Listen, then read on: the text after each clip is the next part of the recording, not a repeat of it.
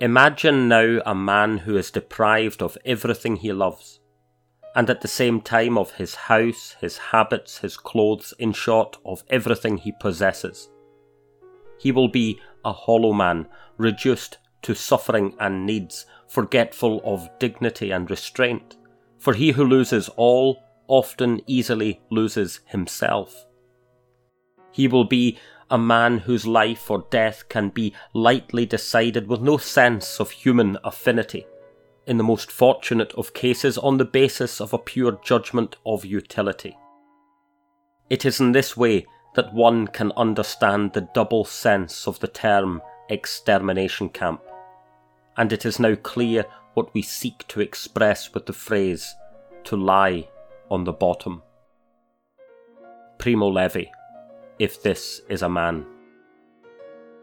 Primo Levi's account of his time in the Auschwitz subcamp of Buna, that is Auschwitz III or Monowitz, so named because of the Monowitz chemical plant's production or intended production of Buna synthetic rubber, in If This Is a Man, is not something one can read easily in a single sitting not because of its length or its depth, but because, as Howard Jacobson writes in the 2013 introduction, it is a work that forces the reader to put the book down, to catch a breath to reflect before taking it up to read on.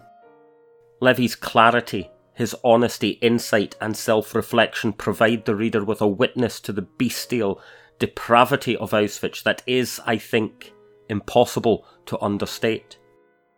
In the second chapter, on the bottom, Levi draws a harrowing picture of what he describes as the demolition of a man, the arrival at Auschwitz Birkenau by train from Italy, the disorientation of the selection on the ramp, and the gradual stripping away of everything that makes a man a human being.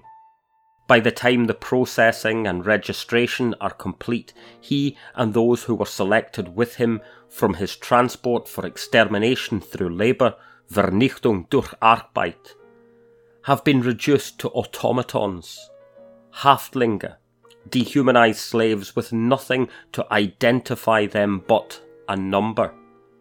174517 this tattoo seals what he describes as his baptism into the Nazi concentrationary system on his left arm until he dies.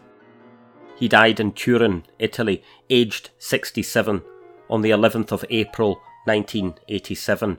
His death was officially ruled to be a suicide.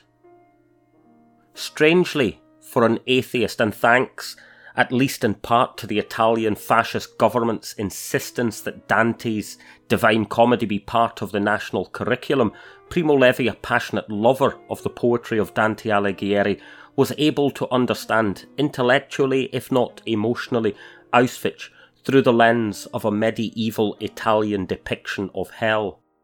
Auschwitz was the epicentre of a hellish genocidal project, and Levi who had come all the way to the bottom, to the ninth circle of hell. In his mind, Auschwitz was the reification of the inferno. On the bottom, the place, according to Dante, where treachery was punished. But what treachery? Of course, there is no treachery. There is no reason for the suffering other than the hatred of the Hitlerist regime for the Jews. But this is not how the human mind works people who suffer naturally search for a reason for their suffering, even when there are no reasons. This is one of the central themes of the biblical book of Job. Why do good people suffer? In his conversation with Jean, the Alsatian student known as Piccolo, in the Canto of Ulysses chapter, Levi recalls desperately reaching to understand why they were in Auschwitz.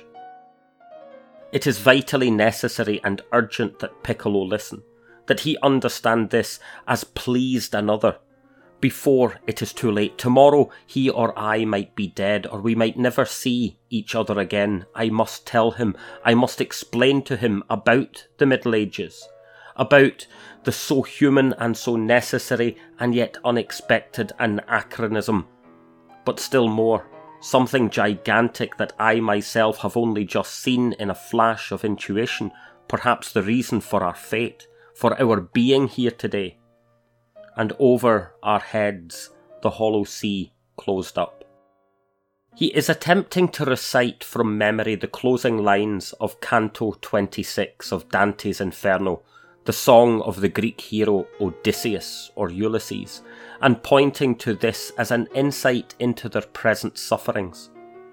Ulysses and Diomedes are together eternally punished in a great and twisting double headed flame for the deception of the Trojan horse, for breaking Deidamia's heart, and for the theft of the statue of Pallas upon which it was believed the fate of Troy depended.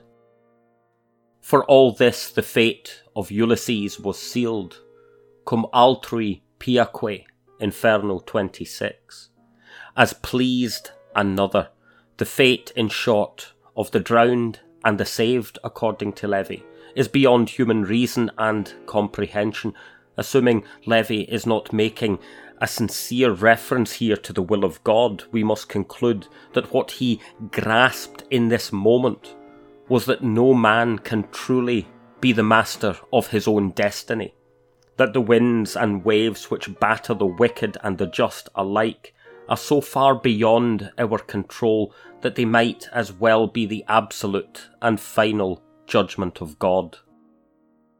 If we were logical, we would resign ourselves to the evidence that our fate is beyond human knowledge, that every conjecture is arbitrary and demonstrably devoid of foundation. But men are rarely logical when their own fate is at stake.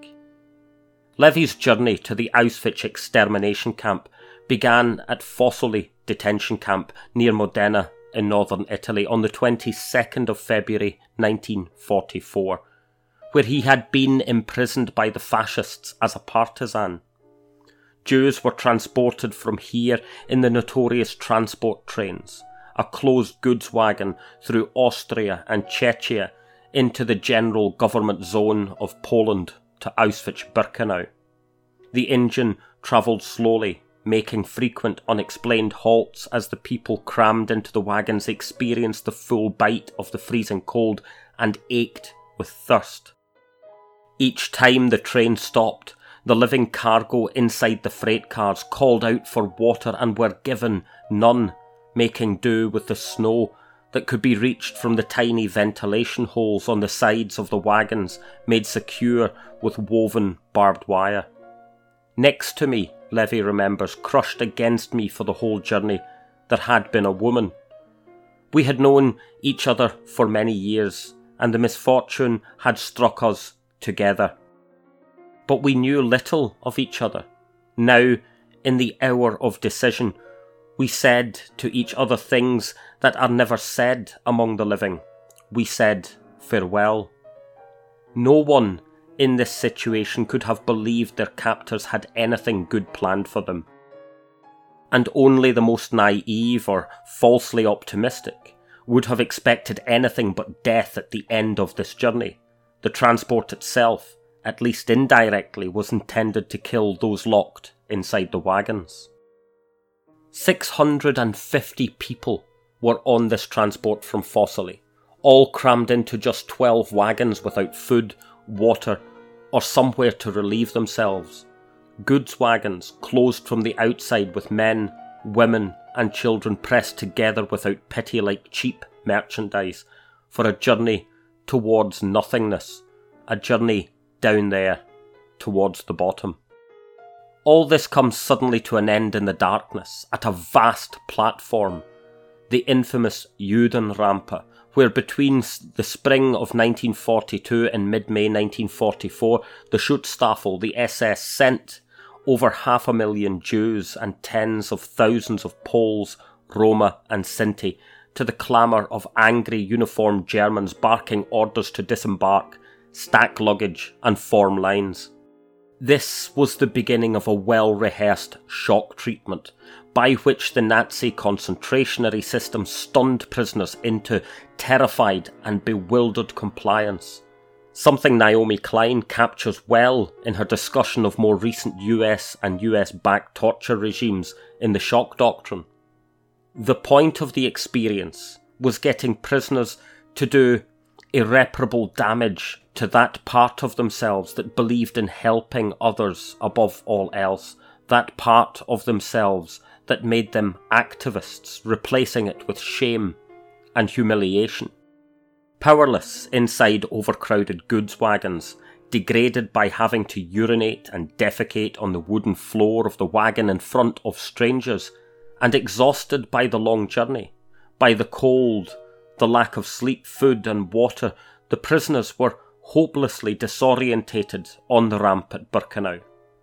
They look on stunned as prisoners in grotesque, comedic striped uniforms assist the sick, the elderly, and the pregnant from the cars before offloading the bodies of those who had perished on the way.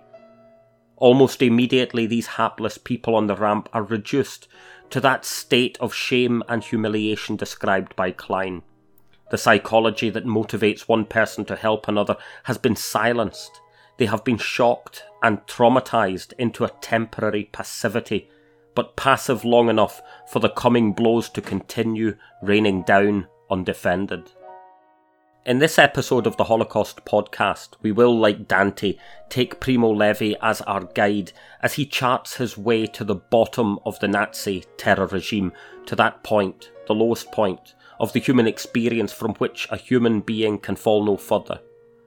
This begins by the design of the SS concentration camp system after selection, when those deemed unfit for work, for Vernichtung durch Arbeit, extermination by labour, have been separated from those selected to enter the Arbeitslager, the labour camp, and marched off through the darkness and fog to their deaths in the crematoria. Mothers did not want to be parted from their children, and so were told, good, by the SS men, members of the Totenkopfverbande, the SS Death's Head Brigade, and to stay with their children. Levi recalls a young man, Renzo, being knocked to the ground with a single blow because he remained with his fiancée Francesca a moment too long. Even in this dance of deceptive Teutonic efficiency and order, there was ever present the cold and calculating brutality of the millennia old hatred of the Jews. In an instant, he writes, after the selection was complete, our women, our parents, our children disappeared, we saw them for a short while as an obscure mass at the other end of the platform. Then we saw nothing more. Here the reader is confronted with the myth of passive Jews going to their deaths like lambs to the slaughter, a myth as old as the Shoah itself. Hungry, cold, shocked, and disorientated, these people came off these stinking wagons met with bright lights in the thick darkness, the shouting of the SS and the barking of the dogs. They met with the iron fist behind the smart military uniforms. They were frightened and confused. Their captors were not. Everything they experienced on the Judenrampe at Auschwitz Birkenau was a well rehearsed performance, acted out on people who had not the slightest idea of what to expect or where they were or why they were there. And before they could even begin to make sense of their awful situation, they had been separated from their families, their parents, their spouses, their children. Their heavily armed and battle dressed tormentors had taken precious hostages. At this point in the horrific drama, the only route to future resistance was compliance. Perhaps some new arrivals suspected their fate. Many from the Polish ghettos would have been familiar with the rumours of Birkenau and Treblinka, but as we see from Levi's memoirs, others were entirely unsuspecting.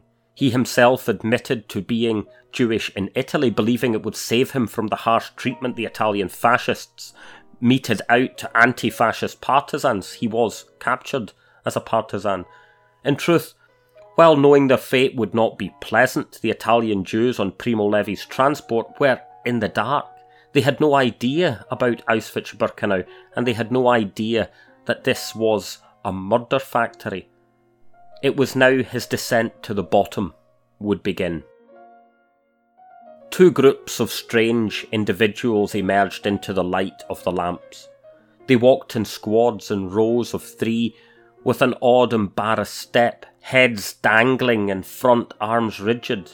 On their heads they wore comic berets and were all dressed in long striped overcoats, which even by night and from a distance looked filthy and in rags. They walked in a large circle around us, never drawing near, and in silence began to busy themselves with our luggage and to climb in and out of the empty wagons. At the moment his descent to the bottom, to the threshold of the house of the dead begins, the selected men and women's depersonalization as Häftlinge, inmates or prisoners, is foreshadowed by the arrival of two squads of Sonderkommandos, male Jewish prisoners compelled to assist with the processing of each newly arrived transport. These unfortunate men, considered Geheimnistrager or secret bearers by the SS, would remove the luggage from the goods wagons and from the platform and ferry them to the Canada barracks, where the possessions of the murdered and the new inmates would be sorted and shipped back to the Reich for sale or use by the state. They would help the elderly and the sick from the wagons and accompany them to the crematoria, or put them in waiting carts or ambulances that would carry them there. They would usher the doomed into the crematoria complex, reassure people with the lies the SS had told them, and ultimately head them into the gas chambers. It was the men of the Sonderkommando who would remove the dead, shave all their body hair, remove their gold teeth, and search cavities for valuables before reducing them to ash in the ovens. These Sonderkommandos, described by Primo coming out of the darkness into the dazzling light of the platform lamps, were the men of the Canada detail. Their dress, their striped concentration camp overcoats, and silly looking berets is in some way comedic. It was designed with a dual purpose at once to degrade and humiliate the wearer and identify him as a prisoner. These are intended to be taken as non persons, having been stripped of everything that sets them apart from nature and other people. This is the amorphous swell of the camp, dehumanized and depersonalized. Primo Levi and those standing with him take this in and they look at one another. All of it is incomprehensible and mad, but they know tomorrow they will be like them. Shortly thereafter, Primo and the other men are pushed up onto lorries in the dark. The gas chambers and the ovens at Birkenau are not for them not yet.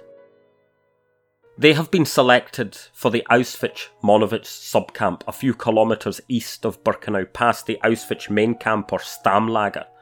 This Arbeitslager is a private labour camp at which the civilian directors of IG Farben, the synthetic rubber plant, or the Buna make use of Häftlinge, the company lease from the SS Labour Administration Office, the Arbeitsdienst, here, perhaps, we should make an important distinction between this forced labour qua extermination by labour and slave labour.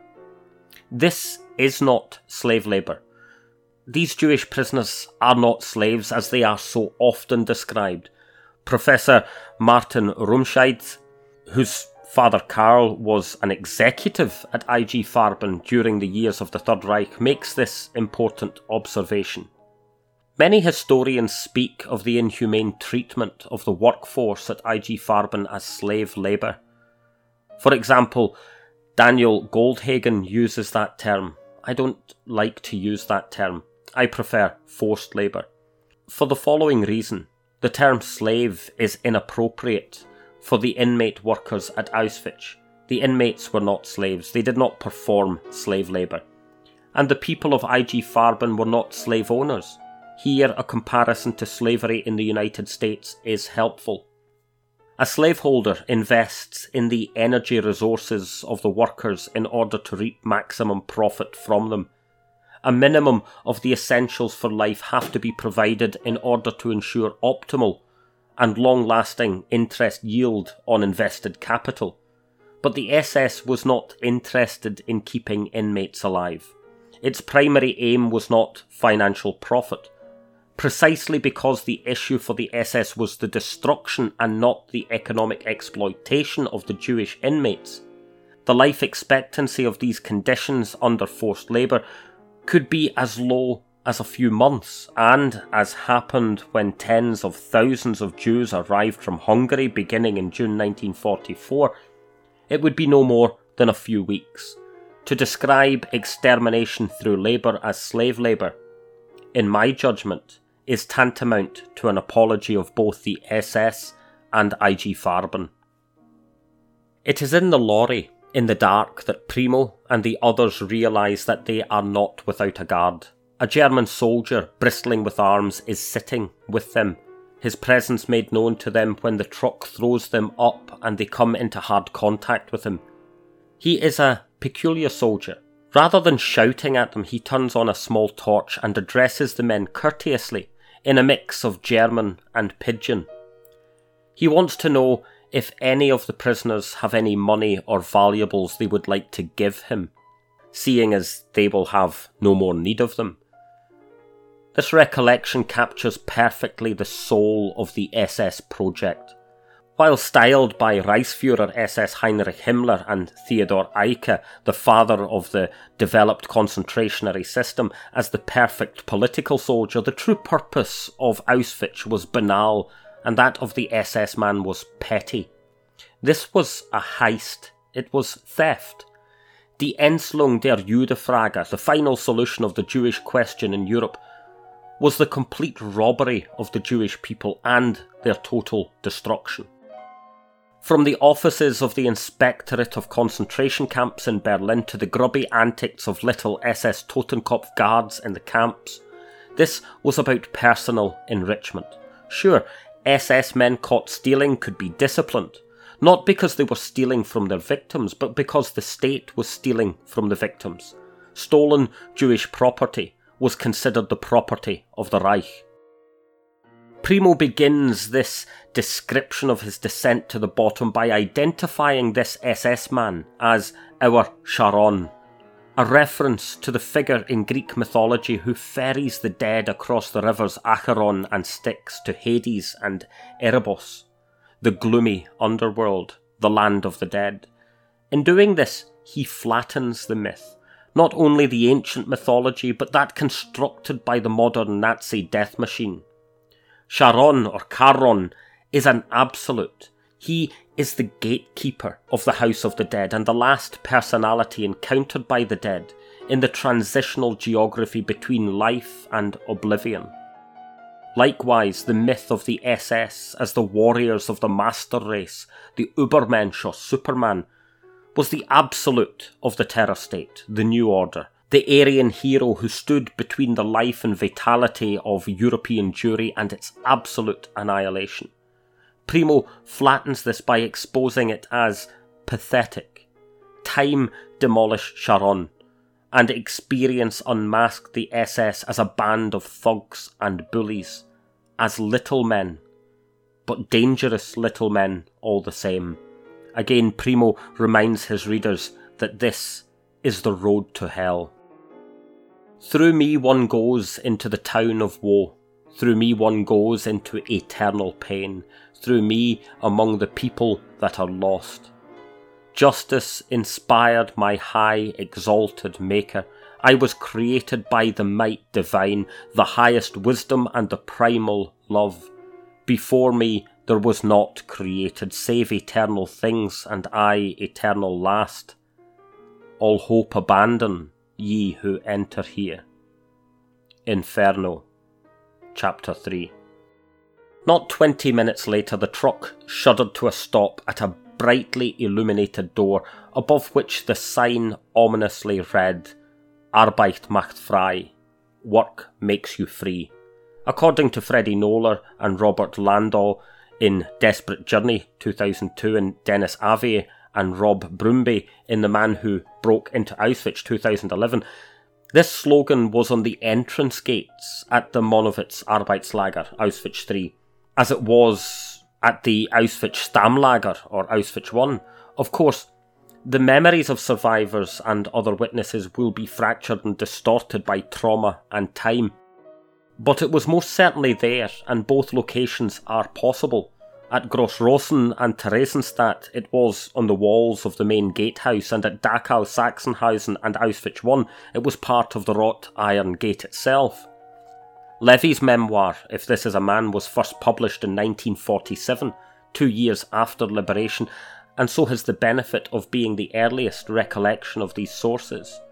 Peter Hayes, an excellent historian of the Holocaust, comments on the problems of survivor memories when he notes that early testimonies of the selection at the Birkenau Judenrampe only reference the presence of SS men and SS doctors, while later versions invariably place the infamous Doctor of Death, Josef Mengele, at the scene. Time and the cross pollination of other people's testimonies distort memory. Immediately upon arrival, once the men in the lorry have been offloaded and herded into an enormous empty hall, the twisted mind games of the SS Totenkopfverbande begin. These men have been locked in a wooden goods wagon for four days without food and water on their excruciatingly slow transport from Italy to Poland. The gurgling sound of the radiators remind them of their thirst and make them ferocious. And over the only tap in the room, a card reads, Wassertrinken verboten. A twisted joke Levi decides to ignore, only to discover that the water is putrid. The water is sweet and tepid and stinks of the swamp. He spits it out and joins the rest of the men dejected a German strides into the room and orders them to take off their clothes and to put their shoes in a corner, whereupon another person comes, presumably a prisoner, with a broom and begins to sweep their shoes along, mixing them all up. Ninety six pairs of shoes, all jumbled in this strange and apparently absurd grotesque action.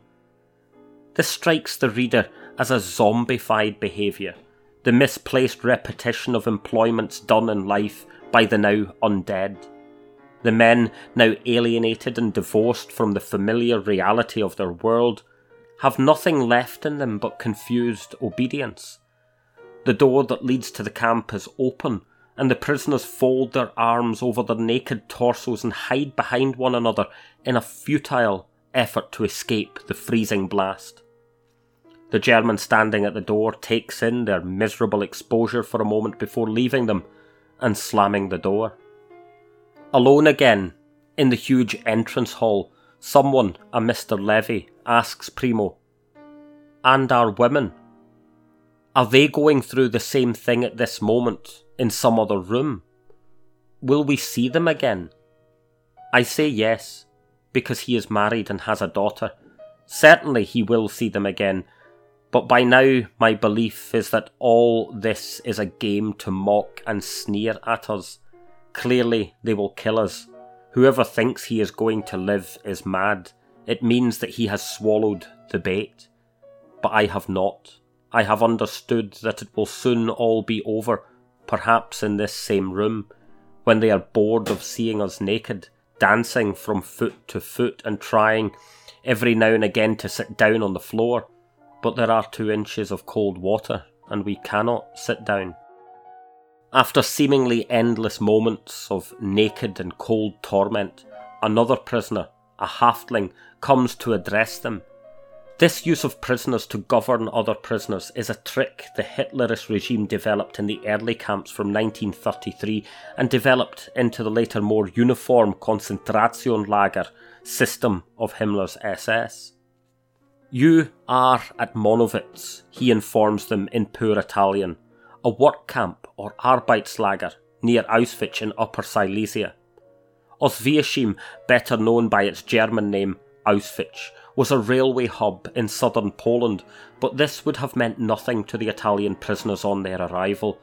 All they have are questions, and the man speaking to them tries to answer them. He's patient, he's polite, but language is a problem Trains from every corner of German occupied Europe brought people to Auschwitz from Italy and France, from the Netherlands, Slovakia, and everywhere, transforming the monstrous camp into a Babel, a place of confused language. Learning German and the ever changing pidgin of the camp was, as Primo would shortly discover, essential for survival in this inhuman and hostile environment.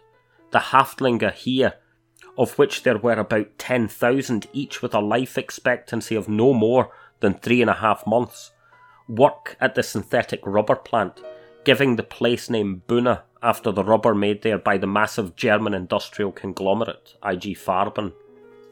Five minutes of bliss follow when they are showered. The water gushes out piping hot. But what a welcome change to the icy cold of the Polish pre dawn darkness. We can imagine the men lifting their open mouths, letting the water from the showerheads quench their aching thirst. Maybe, for a few moments, this break relieves more than just their thirst. This is an Arbeitslager. People are alive here. They've seen them. The figure with the brush and the prisoner who had just now addressed them. Perhaps Primo's fears were unfounded. Perhaps this was only a work camp. Perhaps their women and children were elsewhere right now in a warm shower. What they could not have known, and perhaps it's good that they didn't, was that most of the people who had arrived with them, who less than an hour before had stepped off the wagons at the Birkenau platform, were already undressed and inside the other showers they had at Auschwitz. And our women, they were dead already, and by morning their bodies would have been reduced to bone and ash in the ovens of the Birkenau crematoria. Still wet, they were driven into another room, a freezing room, where ragged, striped uniforms were thrust at them, and where they were given a pathetic set of wooden clogs to replace their own shoes. Their shoes were already on the way back to the Canada block where they would be reunited with their clothes and the clothes and shoes of everyone who had come off that night's transport from Carpi. These would be sorted and repaired by the female Häftlinge of the Canada Commando for shipment back to the Reich for resale. Meanwhile, Primo and those with him are given no time to think. They are pushed out of the freezing building into the snow, naked and shoeless, and forced at a running pace to a hut a hundred yards away as a bell sounds in the dark to awaken those thousands of forced labourers sleeping a sleepless sleep in the ocean of barracks stretching out before them. Only now can they dress and begin to fathom their situation. Then, for the first time, we become aware that our language lacks words to express this offence the demolition of a man. In a moment, with almost prophetic intuition, the reality was revealed to us. We had reached the bottom.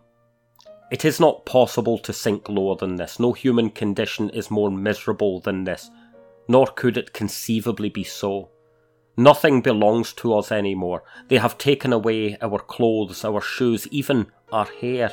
If we speak, they will not listen to us, and if they listen, they will not understand. They will even take away our name, and if we want to keep it, we will have to find in ourselves the strength to do so, to manage somehow, so that behind the name something of us, of us as we were, still remains. The demolition of a man. Primo Levi, as a writer, as a thinker, is unparalleled in his singular ability, his gift, to give language where language does not belong, in the basest offence for which there are no words.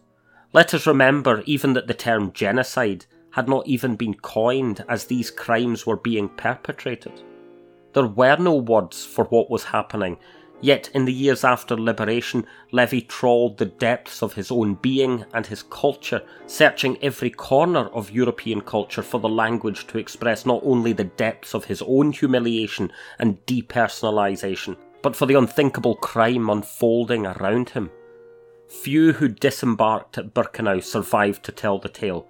Even fewer who entered Monowitz, the place of extermination by labour, lived to tell the world and of those who did survive, most spent decades in silence. They withdrew from the world and spent the remainder of their lives just trying to cope with the horror. Primo was different. He survived and he spoke, he wrote. And the language he found shakes us even still. His memories demand pause and reflection for us to catch a breath.